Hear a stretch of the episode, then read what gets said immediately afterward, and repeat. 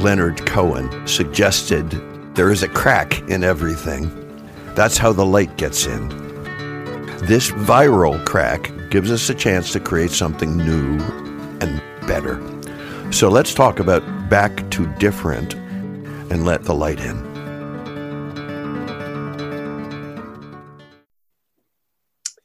I am here today uh, with Steve Pearlman, and we have never met, and yet we're meeting because we live in this amazing time as a coffee sip where we can have friends all over the known universe, which is our planet.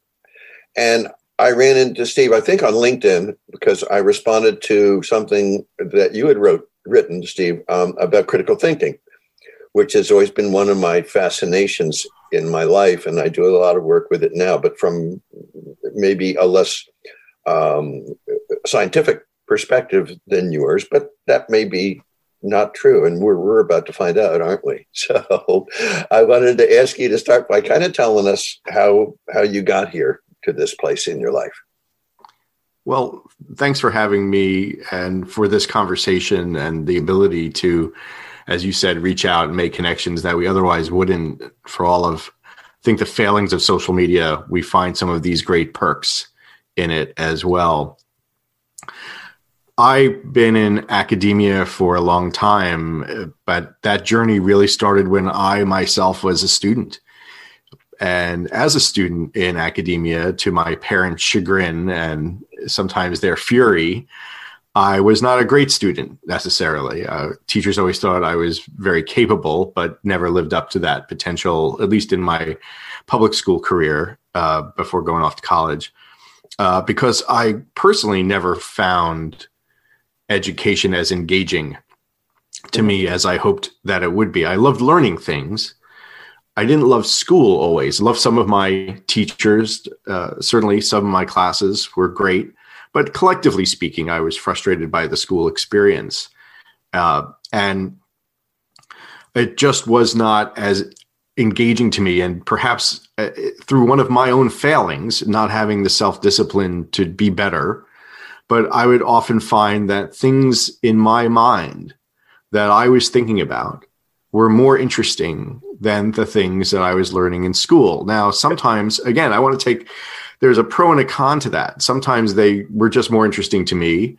And sometimes because I didn't have the discipline, the self discipline to try to engage enough what was happening in school because I was not as engaged in it as I naturally was by some of my own ideas, some of which were patently idiotic or fanciful, of course, in retrospect, because uh, I was eight or 10 or 13 or what have you. But so, uh, but nevertheless, was raised with a tremendous respect for and passion for the notion of learning and education, and actually became a teacher right out of graduate school or during graduate school at American University when teaching writing there. And loved teaching. I felt it was a calling to teach nonetheless loved it, had a passion for it, and had such a great passion for and a love for my students and respect for my students. And I think one of the things that I always felt with my students was that A, I would always treat them with a great deal of respect, which was expecting more from them than often was expected of them, because I saw such great potential in people. And B, making an effort to, and I was not successful initially, and the degree to which I was successful probably varies over time by student and so forth, but not to be or not to provide the kind of education that turned me off, at least when I was in school. So I taught for many years. Long story short, was always a very progressive educator, always very challenging, always got exceptional evaluations, or most of the time at least. Sometimes a shift in university meant some bumps in the road there but um, but it was very challenging to the students and but taught differently than most people did i came to understand eventually through word of mouth from my students and so forth and eventually took a role at, at a university and was charged at that university with elevating critical thinking outcomes across the university and as i'd been a writing instructor to that point critical thinking i had already felt was a natural emphasis and is often an, considered an emphasis of writing instruction. And it was my personal penchant as well to emphasize critical thinking, which is not always the case for writing instructors. Some might emphasize some other factors, which can also be great, but mine was critical thinking. And as I was given this charge, and then my colleague was with me, Dave Carillo, who's part of the Critical Thinking Initiative, we were both given the challenge to do this. And okay.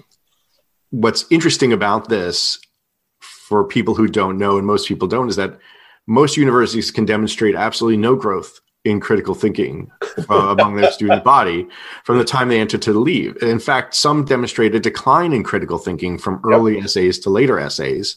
That's partly because of what's asked for in the essays, not necessarily that the students are getting stupider over the course of their education.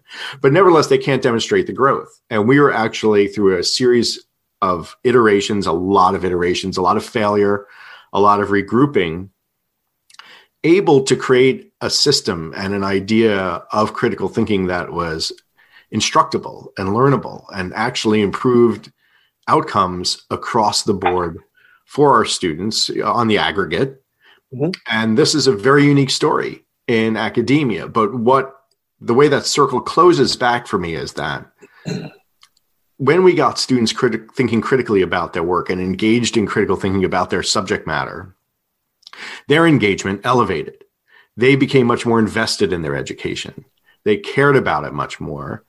And that comes back to what I was saying earlier about my own disengagement from it, which I didn't fully understand at the time. And I didn't fully understand when I began this journey into developing critical thinking and studying the problem.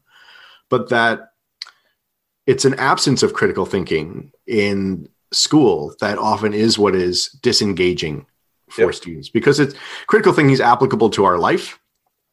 Thinking critically about things is what we naturally do as Homo sapiens. We can't help but do it. But that doesn't mean we're trained in how to do it better. And that doesn't mean that we necessarily are also doing it in school. And as I write in my book, America's Critical Thinking Crisis, school is the only place where human beings are asked to learn like they do in school it's a very unique place. Everywhere else, we learn differently than we do in school, and school is not a natural environment for our learning process. In fact, it's antithetical to how we naturally learn in many ways. And I want just want to say one more thing before I close out here, which is a very important caveat for me. I have we have to have greater respect for educators in this country, and I in no way ever take this issue up with educators personally who aren't trained in this as I wasn't trained in this and only became fluent in this by studying the problem for 10 years with my colleague Dave.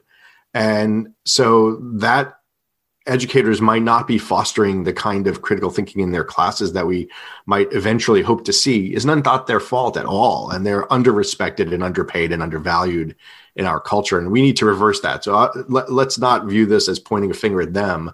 Uh, I'm looking at an educational paradigm that's a problem, not at an educator who's putting in the work and doing the noble work that we need them to do. I mean, I would been I, I started out as a public school teacher. I've never worked harder for less money and for more abuse. Right. And lack of respect. I mean, I think I had good respect from my from from my students and from some other teachers. But as soon as you started going farther up the food chain, um, it became I became not not a person. I became a thing. Mm-hmm. I became a name in a department teaching these these classes, and I was in the principal's office as a teacher more than I was as a student, and I was in there frequently as a student. but you know what? What you're talking about teachers. My my first day of teaching in, in 1971, I still had hair down to my ass because um, I am a child of the 60s. And I walked through the, the front door, and the principal came popping out of his office. And I thought, uh oh. He said, You must be the new teacher, Mr. Bogart, aren't you? And I said, Yeah. And I thought, Oh man, here we go. Because I had such a reaction to that sort of authority, right? It's that right. knee jerk. Here comes the. yeah, here, here comes the man. Yeah, here comes the man, right? But he he held out his hand and he said, I, I, I want one thing to be perfectly clear. He said, I work for you and I was flabbergasted. I I literally had, I was like does not compute.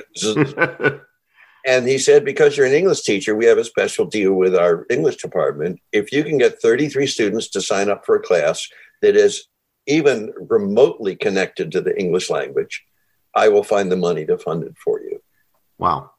Yeah, wow, indeed. So my first semester, um, I got to teach, besides you know grammar and, and literature and stuff, I got to teach two six week classes. One was in readings and comparative religion, hmm. and he had to be my champion for that because you know there was pushback on that one. Sure, especially yeah. way back then. Yeah, and science fiction, but he got yanked out from of the school because he was too close to the teachers.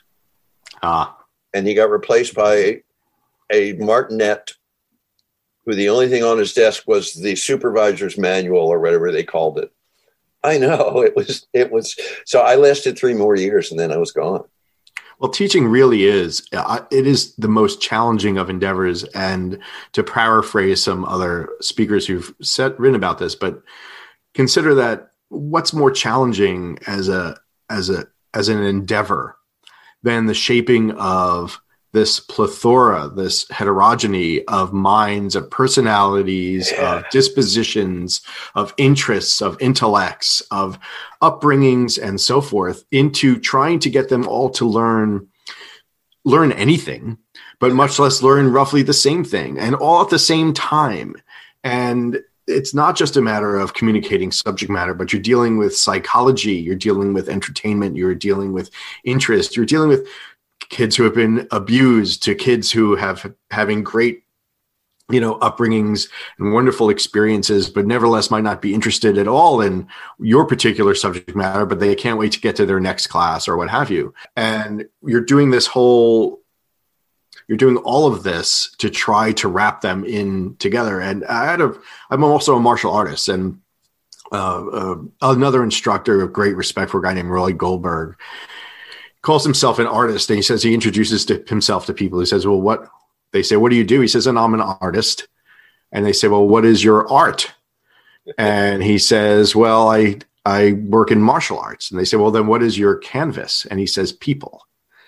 And it's the most difficult canvas of all uh, because it always is pushing back and squirming in different ways. As it as it ought to. Absolutely. Right. And and yes you know, schools are unfortunately uh, look like factories. Yes. Very and and I mean, I've worked on some assembly lines in my life, and I remember learning how to turn my brain off completely while I was on the assembly line. I mean, literally, I would have no recollection of the passage of time until the whistle rang for our our 15 minute break. Well, and sadly, if we look back at the history of the American educational system, we can look back around the turn of the previous century. Yep. And we can read the records. And there was a, it was, this is the Industrial Revolution. And they made a, the Department of Education made a concerted, very deliberate decision that most of our kids would end up working in factories on assembly lines. And as such, let's not have an education that inspires their dreams and teaches them to be free thinkers and so on. Let's have an education that prepares them for factory life to to to do a certain thing when the bell rings to listen to authority to do what they're told because that's how their life's going to be. And in a sense they were trying to be compassionate they thought because they thought if we give them full uh, make them full of hopes and dreams and new ideas and aspirations they're all just going to live disappointed lives so let's just get them used to it from an early stage. But in really, it was a just a terrible crime. It was an abuse it, that it was is. committed. Absolutely, it's it's a crime against humanity. Yeah, and we, I think, are are paying the price for that now. That that we see, and I don't think it's because of it's it isn't a capacity issue. It's a tamping down issue. Hmm.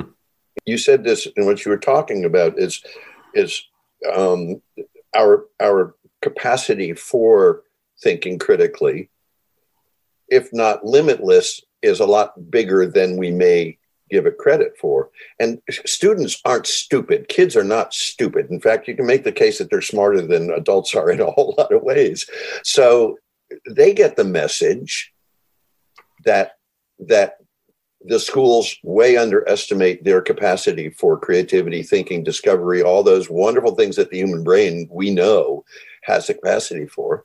And and it's it's a kind of abuse. In school, so in life, students and we this is one of the ways that we found we had to communicate with students about critical thinking. So if they didn't feel that we were calling them stupid, which we never were, but we didn't want to give that impression. Right. Because when we go into a class and you say, well, we're going to teach you how to think critically, the immediate reaction is often, well, or, or you know, that you might be calling us stupid by saying that we need to learn how to think. And what we say to them is really just the opposite. That in life, you're always making rich, complex decisions that are mixes of these tremendous influences on you your economics your friendships your social statuses what you're learning what you're interested in relationships. All of these things are coming to bear on all of your decisions all of the time in your life and they're very complex ones and you're critically thinking your way through them.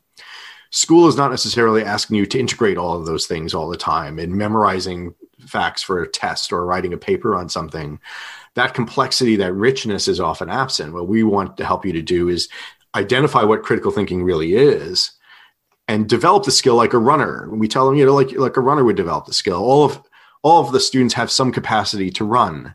But if you want to be a better runner, you got to train, right? And you got to train differently if you want to be a sprinter versus a marathoner. Well, everyone has a capacity to think critically.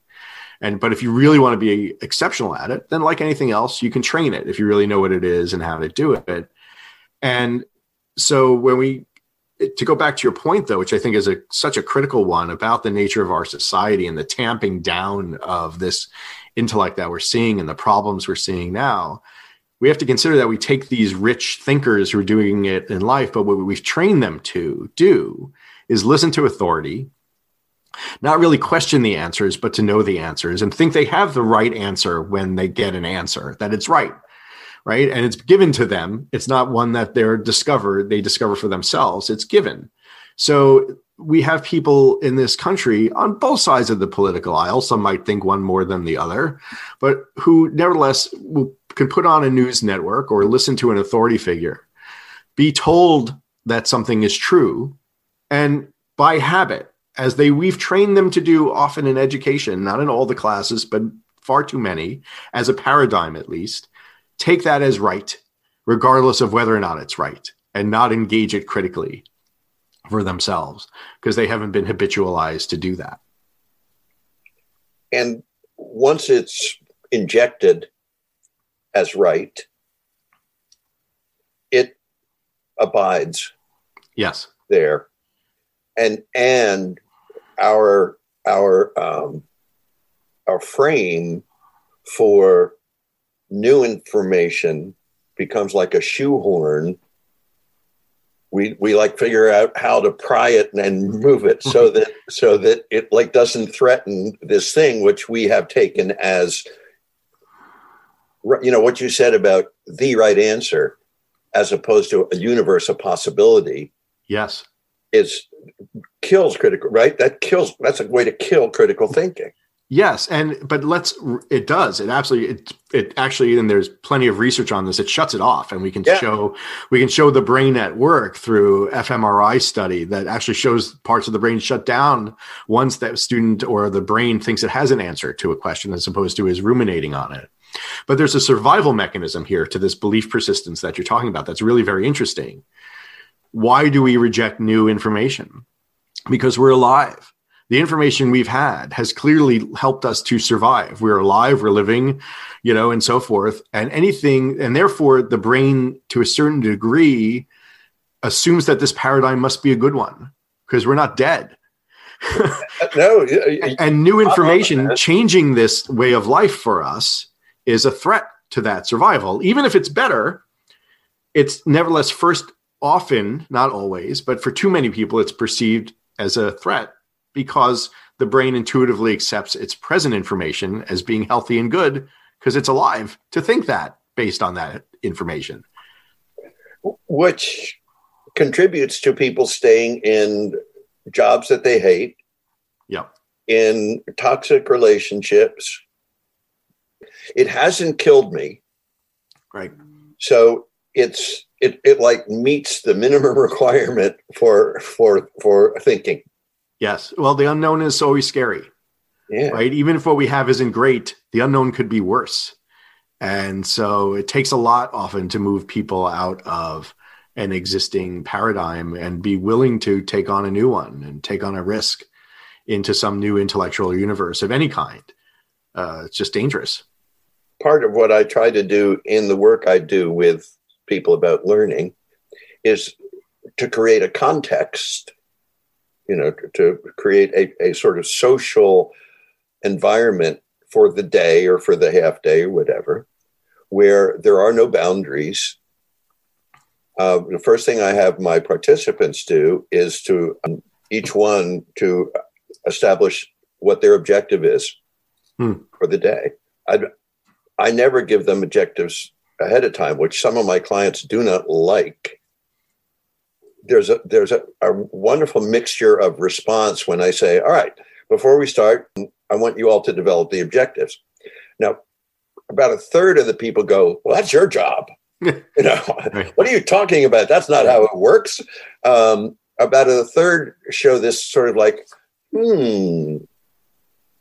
And then about another third is like, God, I wish people had told us this a long time ago because this is really cool. Right. And it, it's it's it's such a, I mean, I'm not a cynic, nor nor will I ever allow myself to be a cynic because I'm an idealist. I'm definitely a child of the 60s. But it is such a shame that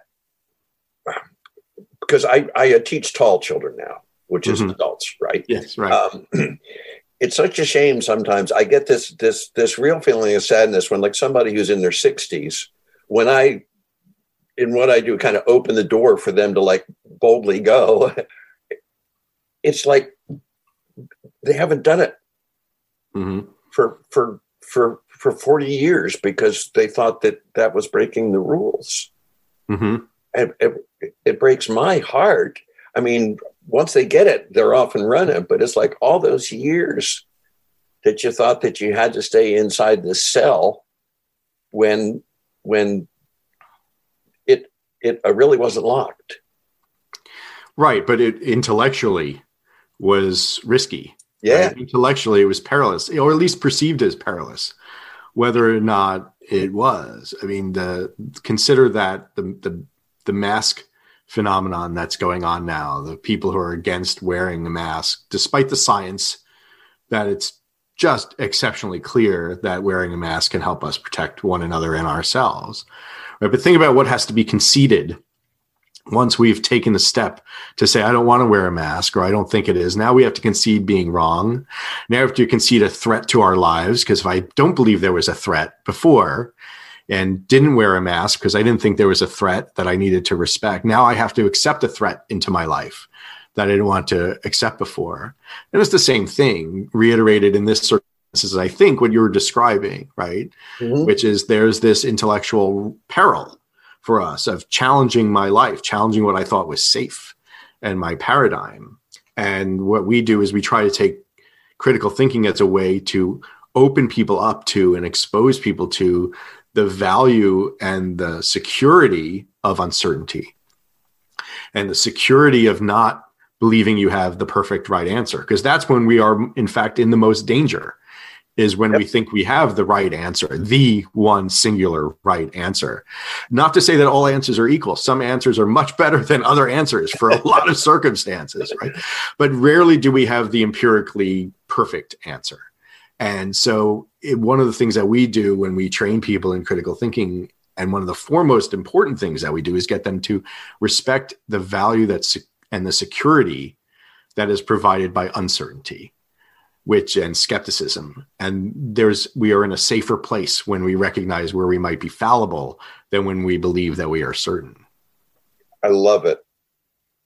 I love that. Because that um that courage to accept ambiguity as the the uh, uh, most generative learning environment. Yes, I mean that's a um, that's a huge light bulb and and I can see in your face the the uh, joy you get when the people you're working with that light bulb fires off. Oh, in fact, we can see the body language change. You see the body language change, and that is such a gift for doing right. this work. Um, and I learned early on to very seldom call that body language shift to their attention because then they're suddenly self conscious and they kind of pull back. Right, right, right.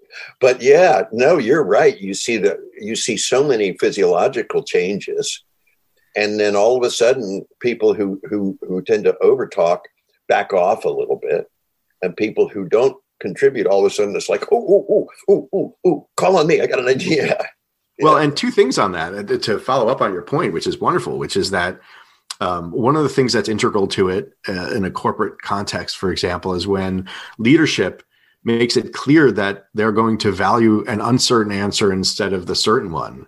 Yeah. Because that's not often the employee's perception or the executive's perception. They believe that they have to present the, the answer forward when really leadership is often saying we're comfortable or we're, we're we would embrace an answer that represents some uncertainty given the complexity of the circumstance. We still want your best answer, but we recognize that it doesn't have to be a perfect answer to us. We want that. And then that eases it because there's a misperception there often. And sometimes not a misperception. Sometimes we have to change what leadership really expects from yeah. their employees and executives along the way. But we can even see it in, let's say, if you take a brainstorming session with students what's very clear is that in that in a typical brainstorming session most of the voices never get heard.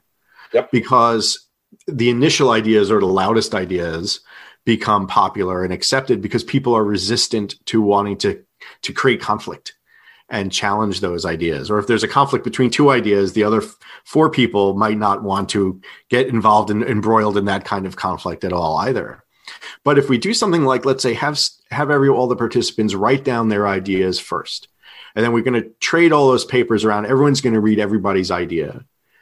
Then all the ideas get heard at first, and actually, that's been shown to produce much better kind of brainstorming outcomes than the other system. Right. Just because all the ideas get some airing, and then but it's the same idea that you're talking about, right? Which is really inviting this idea that we're removing the threat from your from you exposing your idea or your uncertainty that you have to put your idea out there. Maybe it's not going to be the best one but maybe people think it's smarter than you think it is which often happens right? And so these are very powerful tools but very I, simple ones. um, i do that more or less exercise in the work i do around critical thinking and i always have them draw the ideas out of a hat basically so that they aren't reading their own idea right? right. Uh, which sounds like you do too. And um, anytime they, I mean, you, you can feel it in the room where like people are going, uh, danger, Will Robinson, danger, danger. Uh, we do an exercise called "Where's the Tiger." What is this? I'd love love to know. "Where's the Tiger" means what just made you afraid of this idea. Hmm. What just you know? Where is the threat there? And by the time we spend a, we do that for a little while, I can hear them in the back going, "Wait a minute, y'all, where's the tiger?" And that leads to this incredible conversation about it's an imaginary tiger, hmm. because it it really isn't a threat until we. I mean, some things are obviously if there's right. a sure if there's like a venomous snake in your desk or something, that's an appropriate time to be afraid. But that leads to this great conversation about we made up the tiger here. What's what's threatening is, as you said way early in our conversation, is it's like wearing a mask. Right. It's, that's that's actually a very complex thing, right? Because wearing the mask now, I admit I was wrong before. Right. Wearing the mask means this really is a dangerous virus, and as long right. as I don't wear the mask, I don't have to acknowledge that. Right. Right. Yeah. And so, go.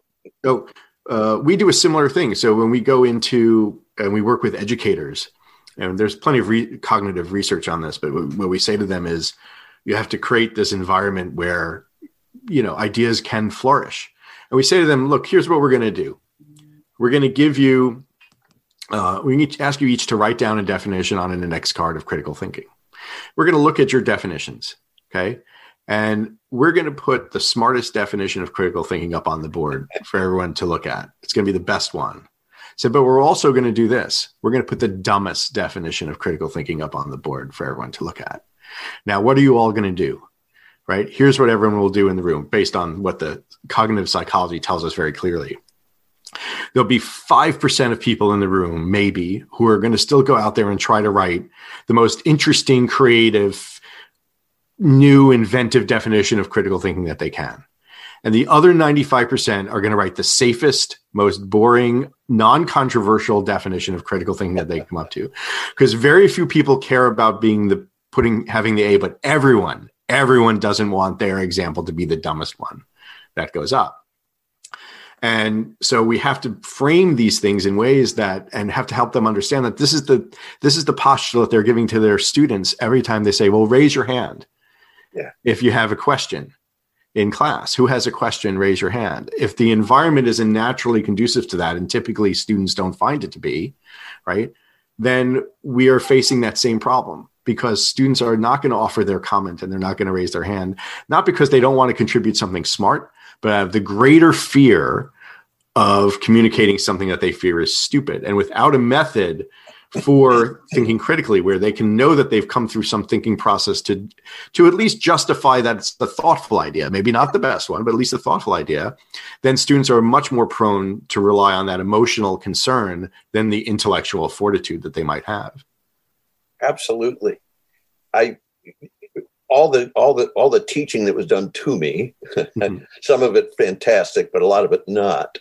I I really got sick of every piece of the whatever. At the end, the teacher, professor, whatever, would always say, "Are there any questions?" And I was like, "That's that's so pro forma, man. You don't really want a question. You're just doing that because it says you always do that."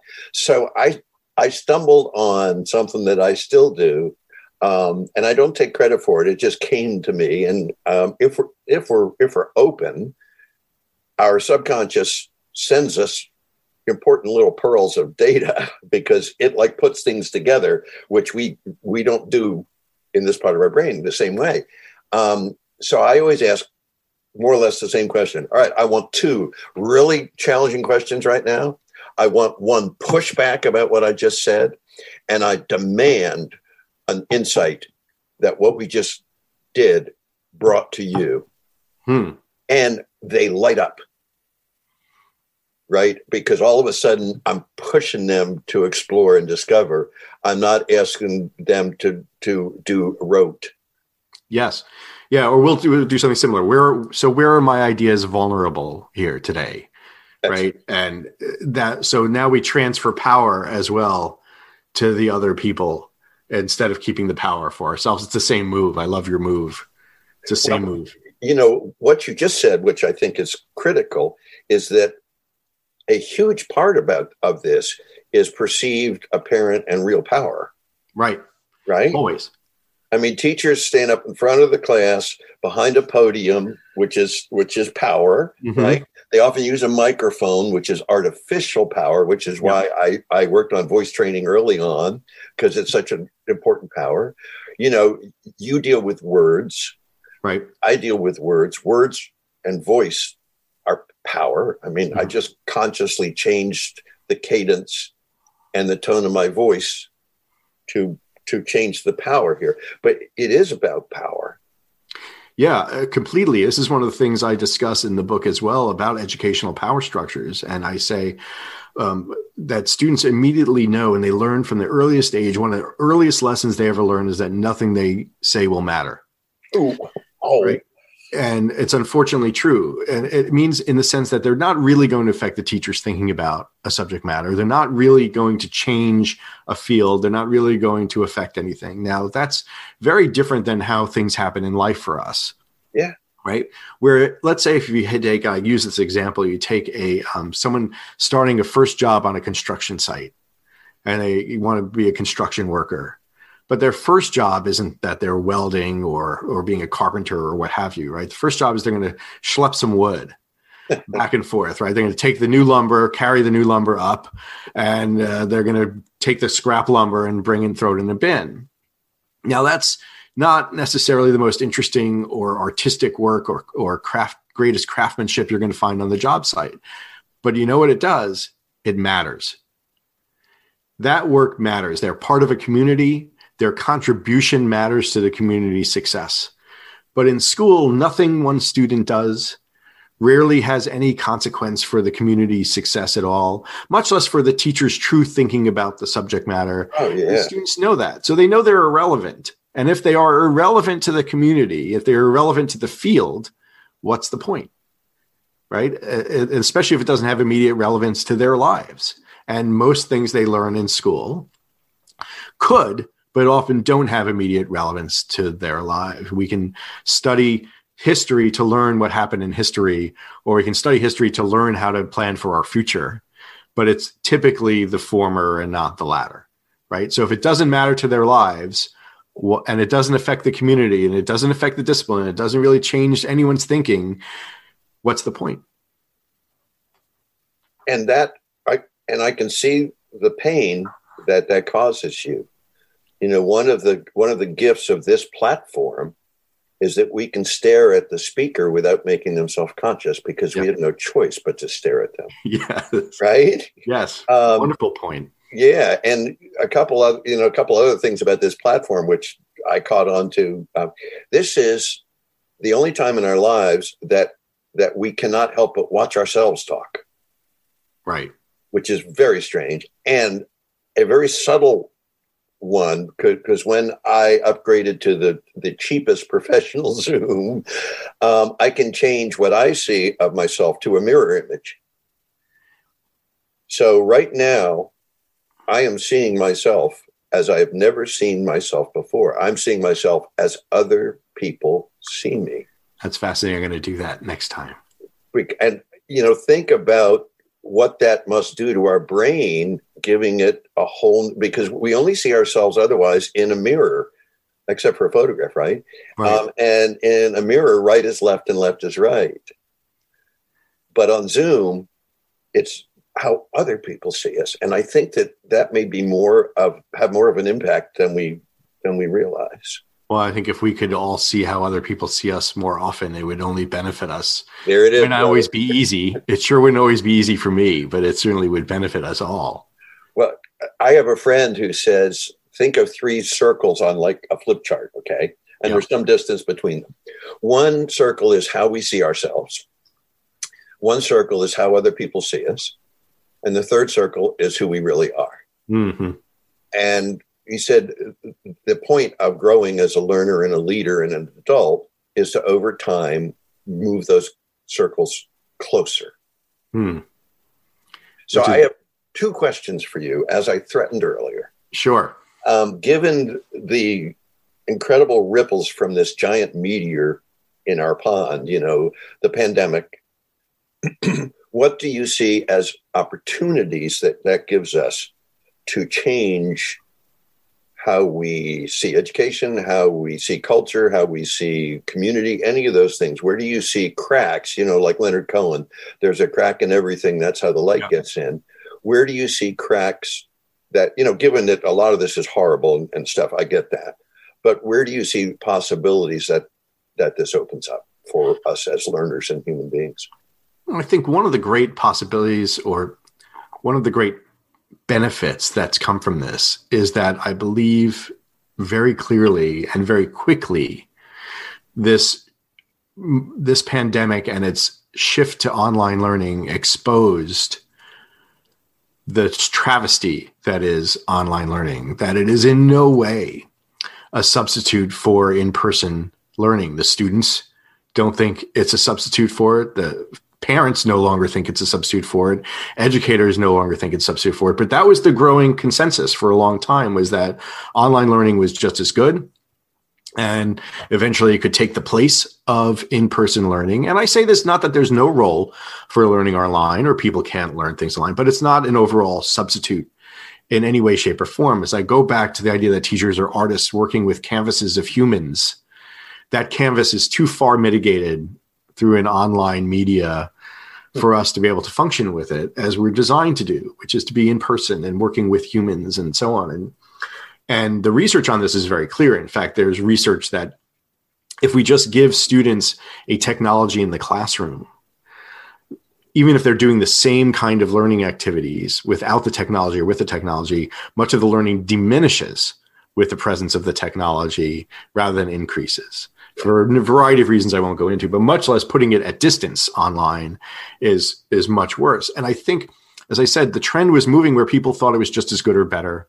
The colleges were looking at the economy of having one teacher be able to teach all of the lectures for all of the history 100 class or what have you, rather than paying multiple lecturers to do so. Uh, and parents were looking at online learning options instead of public schools and so forth, which maybe sometimes still have value depending upon the particular ones. But but what is exposed on the whole is that we need not just schools to be in person for the educational purpose, but for the humanity of it. And that's been a wonderful thing for me to witness in this as people went from saying, well, they'll just learn online and that's fine to, oh my God, this is not in any way the same. And students who are clearly reporting that they're not learning nearly as much online and or getting as much out of it from a social or, or hum, humanistic or intellectual perspective as they were. Um, so I think that for me has been the greatest thing to see as to what implications it will have for truly transforming in person learning. I think that's a different question. I think there's still another big step for us to take there that when we all return to the academies in person, the nature of that education still needs reformation as we move forward. But hopefully, we've shifted the discussion from just the wonderful values of online learning away from it and recognize some of the very serious ills and its failure to take the place of learning in person. And that may um, spur us on to as we come back into to face to face to go well you know something that's always been really shitty about face to face learning which we need this is a real chance that we can like kind of retool right right let's let's let's get rid of all the lecterns first of all we're gonna we're gonna have a big bonfire we're gonna burn all the lect- lecterns this afternoon yeah. and then we're gonna dance around the fire you know let's let's let's make some changes um, the second question is um, years from now, when you are no longer bothering your your son, right? Yeah, your son, um, for whatever the reason. Um, but your son has grandchildren. Uh, I guess children to your son, grandchildren to you. And these grandchildren who were are little, you know, 10, 11 or something, they ask about grandpa, which is you. And the question they ask is, in our history class, we heard that the year 2020 was really very strange and pretty anxiety, you know, and all this stuff. How did Grandpa handle himself? What would you like them to say? That's a fabulous question. I guess anytime we are challenged with messages of posterity, it's always challenging for us. But I think what I would like to be known is that I worked for, uh, obviously, for the greatest good for my family and my friends, but I worked for a greater good during this time, which was to bring critical thinking out into the world more through my book and and through our podcast and other things and what have you to really affect some change you know uh, we hope for grand but would settle for even humble or marginal or here and there into the world. Uh, because one of the things i uh, talk about in the book and i, I say this very sincerely right? I mean as as i as i we study this critical thinking as we teach it as we look at the school system uh, we have rainforests burning.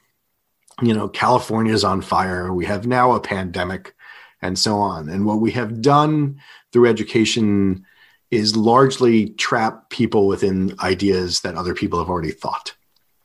Wow. What we need are is an educational paradigm that is valuing foremost beyond anything else the capacity to see and solve the next pandemic before it happens, not to react to it after it does. Though that too, though that too, because there will always be the unforeseen. But we need to we need a different educational paradigm, and that's the one that I'm fighting for. It's the one that foresees the next pandemic and prevents it, not just reacts to it. Because the fires in California and the rainforest being cut down Yeah. and the pandemic are not accidents, No. right? No. They are they are they are events, but they are not accidents. And I think at least partly they are the the uh, the impact of um, fractured thinking. Yeah. Well, the, the science was clear enough about climate change coming and what was going to happen. The scientists were not ambiguous about this after Not you know a period of time. Certainly not you know way back in the seventies they knew this was coming. It was argued that this was coming, and the science became crystalline on that fairly quickly, much quicker than the popular notions are about it.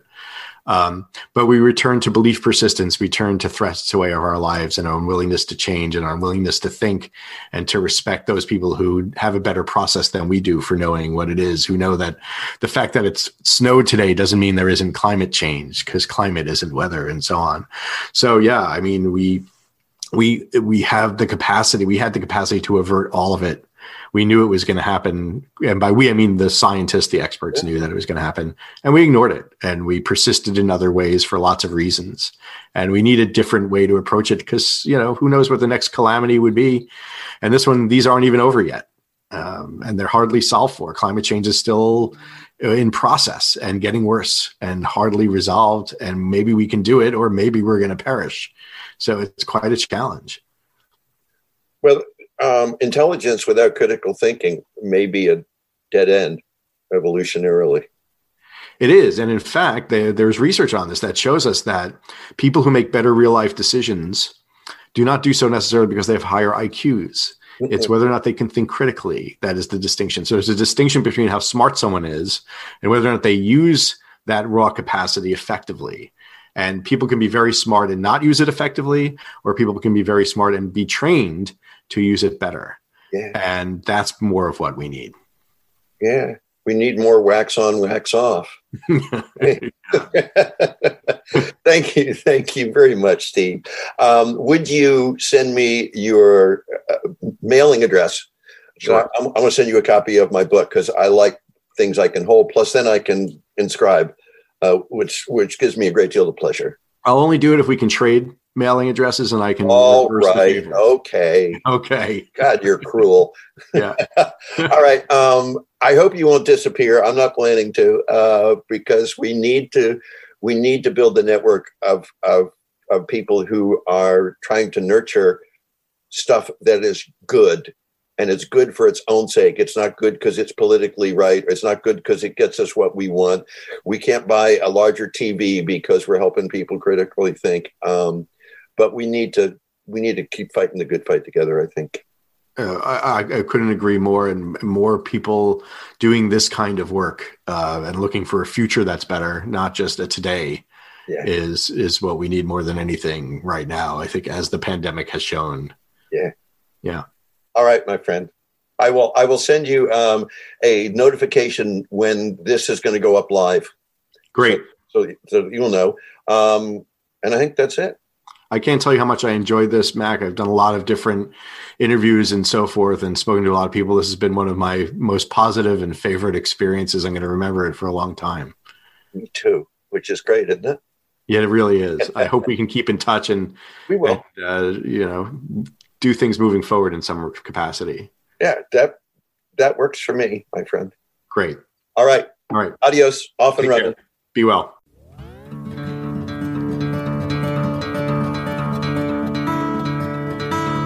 Thanks for giving us a listen.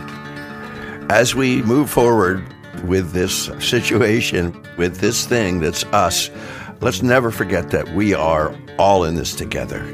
No matter what else happens, we're all in this together. Thank you.